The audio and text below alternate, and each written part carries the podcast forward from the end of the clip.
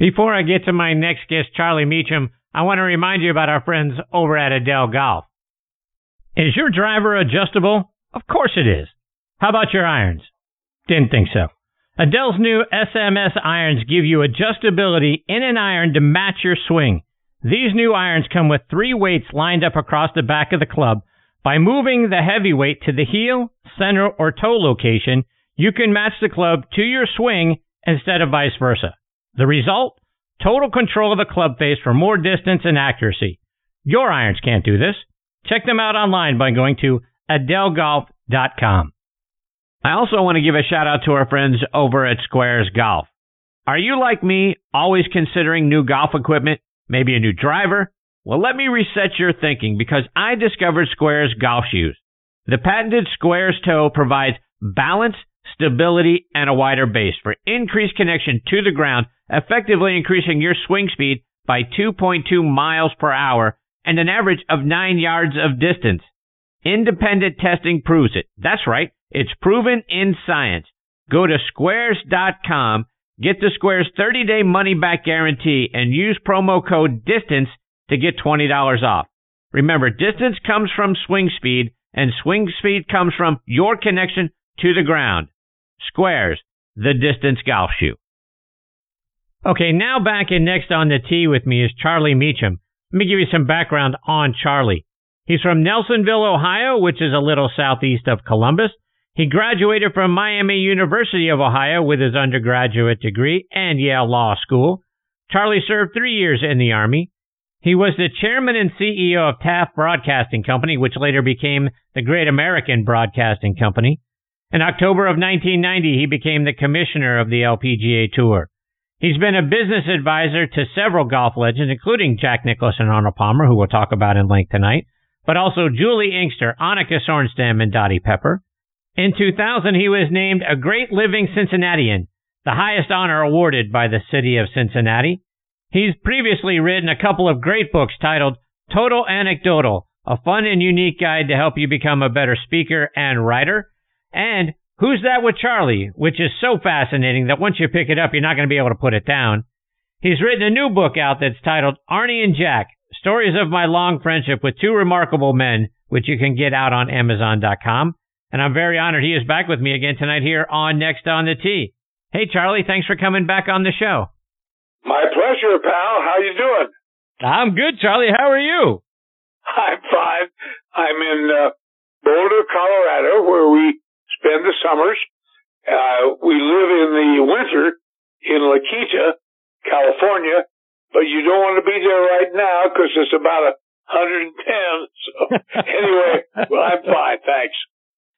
Charlie, I'm a huge Jack Nicklaus fan, and I, I know you spent a lot of time with both Mr. Nicklaus and Mr. Palmer.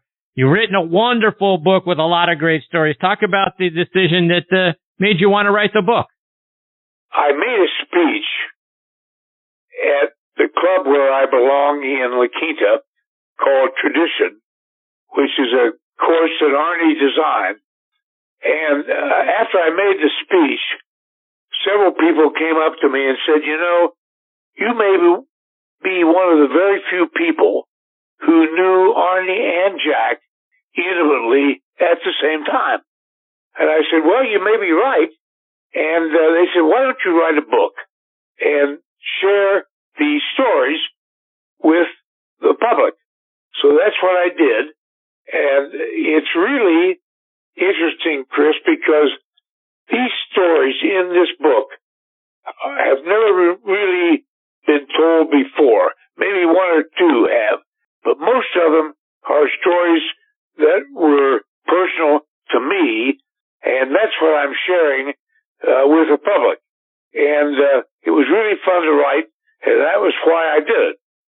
Charlie, there's so many great stories in this book. I, I want to talk about several of them, and there's one where PGA Tour commissioner at the time, Tim Finchem, reached out to you to try to convince Mr. Nicklaus and Mr. Palmer to collaborate on designing a course at the World Golf Village, what turned out to be the King and the Bear, but neither of them yep. wanted to do it. Talk about that story. This is one of my favorite stories because Tim Finchem called me one day and he said, I need your help. I, I remember Chris saying, Tim, this is an historic moment because never before in history has the commissioner of the PGA Tour asked the commissioner of the LPGA Tour for help. and he said, well, I, I do need your help. I can't get Jack and Arnie to design together a golf course at the World Golf Hall of Fame called the King and the Bear. And he said, I've tried and tried and tried, and they come up with all these excuses and all these answers. Uh, but he said, would you give it a whirl? And I said, sure, I'll give it a try. So I had a couple of talks with both Arnie and Jack about designing this course. And I got nowhere. And finally, one day I had a brainstorm. I was talking to Jack and I said, Jack, you really need to do this course at the World Golf Hall of Fame. Oh, I'm so busy and we don't really share the same design philosophy. Come on, come on, come on. I, I'm not sure I can do it. I said, okay, Jack, this is my last effort to get you to do it. So I just want you to be prepared and Arnie to be prepared to play the player Trevino course. Well, immediately, what? What are you talking about? Well, you, the, if if you guys don't do it, do you think the tour is just going to say, okay, fine, we won't do it? They're going to ask Lee Trevino and Gary Player to design the course. And I, I really hope I'm there when you two guys tee off on the Player Trevino course. Well, anyway, Chris, you, as you would imagine, within within ten days, spades were in the ground. they they did they did the course together. Charlie, you also talk about how Mr. Palmer once approached Annika Sorenstam before she played in the Colonial National Invitational on the uh, on the PGA Tour. And Mr. Palmer went up to her and asked her a simple question, and that question was why. And you had to intervene to explain to Mr. Palmer what she was thinking. Tell that story. We were playing, or they were playing, a uh, commercial shoot at the course where I lived and still do live in La Quinta, California, tradition. And on 18 tee, I'll never forget this, Chris. Arnie walked over to Annika and about, you know, 12 inches from her face said, why? Well, she had no idea what he was talking about. And he said, why? And so I said, Annika, he's uh, talking about your playing at the Colonial in the men's tour. So she made some efforts, not successfully, I think, to explain to him why. So the next day I said, Arnie, look, I know you don't understand why she's doing this, but let me ask you this. If in some future day, the PGA Tour developed an event which was a, a what uh, step above the PGA Tour. Wouldn't you want to play in an event which was bigger than the PGA Tour? Well, of course I would. And I said, well, Arnie, that's all she's trying to do. She's just trying to figure out if she has the game to play with the men. That's it. Well, he got it, and he wrote her, Chris, the nicest letter saying he understood, he wished her well, and go get him. I've, I've, I've never forgotten that. But he, uh, it was really interesting because he really couldn't get his arms around why she was doing it until he understood that she was doing it to test her own game. And that's the way it worked out. Charlie, you also talk about in the book how different both Mr. Palmer and Mr. Nicklaus were, especially when they got older. Mr. Palmer still playing every day. Mr. Nicklaus rarely ever playing. Neither man could understand the way the other one was. Talk about why. This is one of my favorite stories.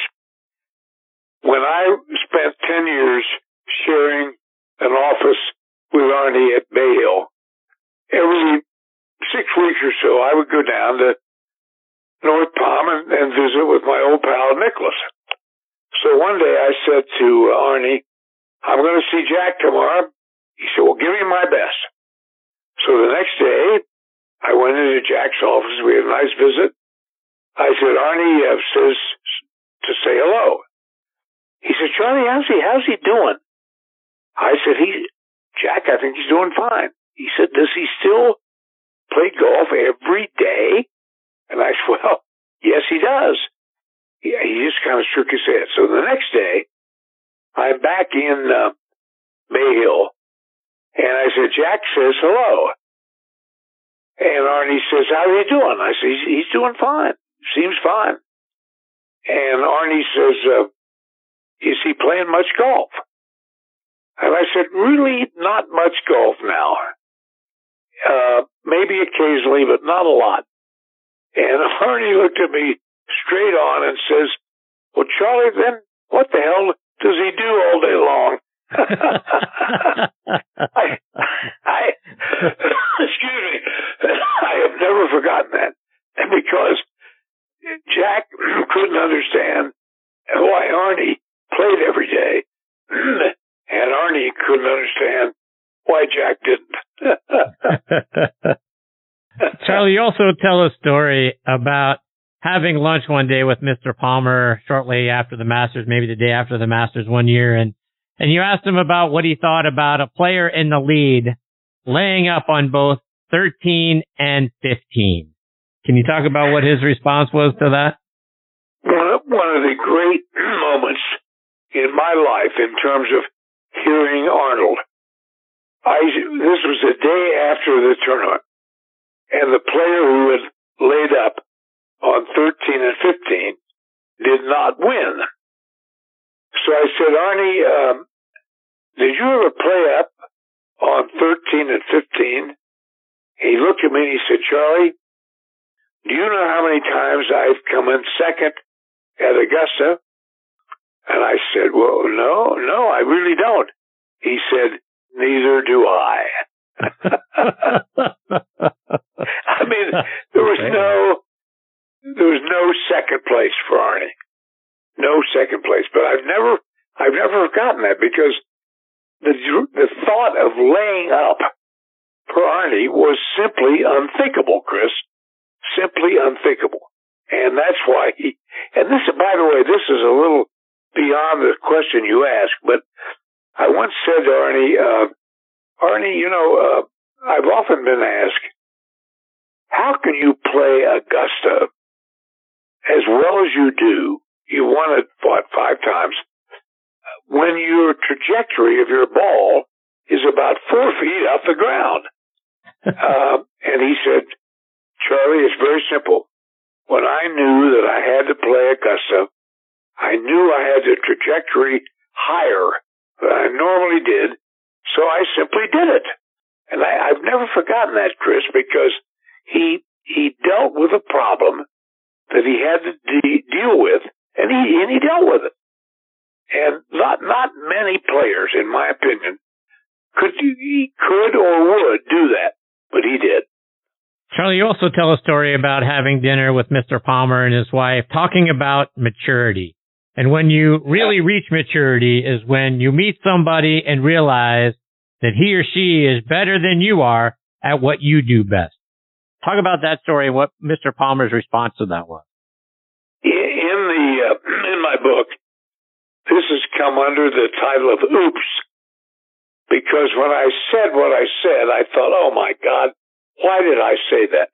But the story is that my wife Marilyn and I had dinner with Arnie and Kit at Palmer's restaurant in La Quinta.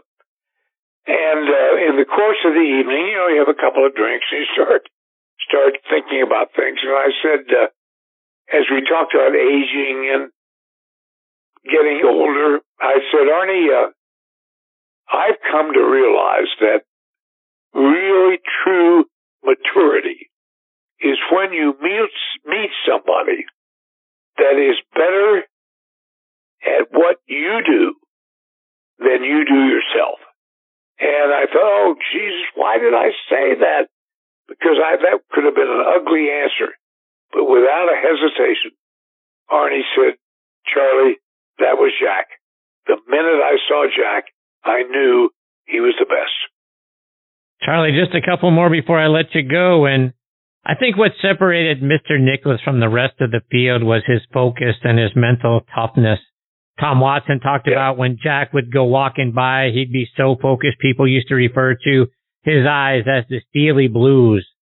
And you had an experience with watching Jack at a tournament where he walked by you, looked you in the eye, and didn't react in any way. And you were concerned that maybe you had done something wrong because he didn't acknowledge you. Talk about his focus met, in that story. That's right. We met the night before to conclude a business deal and we had a very warm and close uh, dinner. So the next day, I go out to the course and I position myself where I knew could I'd see Jack from the tee to the next green. He walked right by me, looked right at me, didn't mean a word, didn't didn't get anything. So I was devastated. What the hell did I do? So I saw his one of his pals the next hour or so. And I said, what, what happened? Well, he told me, he said, Charlie, he never saw you. He, his concentration level is such that when he walks from the green to the next tee, he doesn't even know you're there.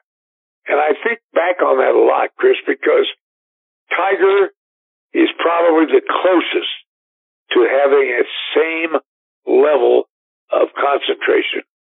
But Jack, when he played, there was nothing else on the golf course. Nothing. The only thing he was thinking about was playing the next hole. I've never ever forgotten that because I learned a lot about why he was so great. And Charlie, from all your time as a business partner with Mr. Nicklaus, your friendship with him, I read that you learned six lessons from him. One of them is don't be afraid to challenge the norm. And the other is don't ever challenge Jack Nicklaus. Both seem like good advice. Both are good advice. Uh, you know, Jack, uh, as when Tiger came along, obviously people began to compete and say who's the best and so on. But when I look back at the level of competition that Jack played against, probably you could name them as well as I. Uh, probably five or six Hall of Famers. Watson, Trevino, Player, and so on. And I say to myself, hey, he came in more seconds and more thirds than any golfer in history. And that was because he focused. He knew how to focus and he never ever, Chris, ever, uh, demeaned or diminished his competitors. I remember when he lost a tragic loss at Pebble in what, 72, when uh, Tom Watson chipped in on 17 and then ended up beating Jack on 18. I remember going back to the, to the uh, press room and the word was that Jack had gone around to, to uh, Tom and put his arm around him and said, You little son of a bitch, you beat me again. and, you know, Tom did. Tom, he, Tom then, then beat him at the, at the in the Sun. And, uh, but Jack, if you look at the number of first, seconds, and third, uh, nothing even close. Not even close. And that says a lot to me. Charlie, before I let you go, let our listeners know how can they get a copy of your book plus listen to your podcast? My podcasts are on my website, which I think is just charliemechem.com. Getting the book is uh, easy. It's on Amazon or the USGA has a publications arm and you can buy it that way too. And, uh, by the way, uh, Chris is doing well. I'm very pleased with the uh, reception. I had a lot of fun writing it, and uh, I thank you a lot for giving me an opportunity to expose a little bit more about why I wrote it and why I feel so strongly about these guys. I I can't say enough for these two men and what they meant, not just to the play of the game, but to the integrity of the game. That's at least as important to me. So thank you for giving me my uh, few opportunities to talk. I appreciate you so much, Charlie. You are endlessly fascinating, and I hope you'll come back and join me again sometime real soon. Always a privilege to get to spend time with you. Anytime you wish, I'm grateful.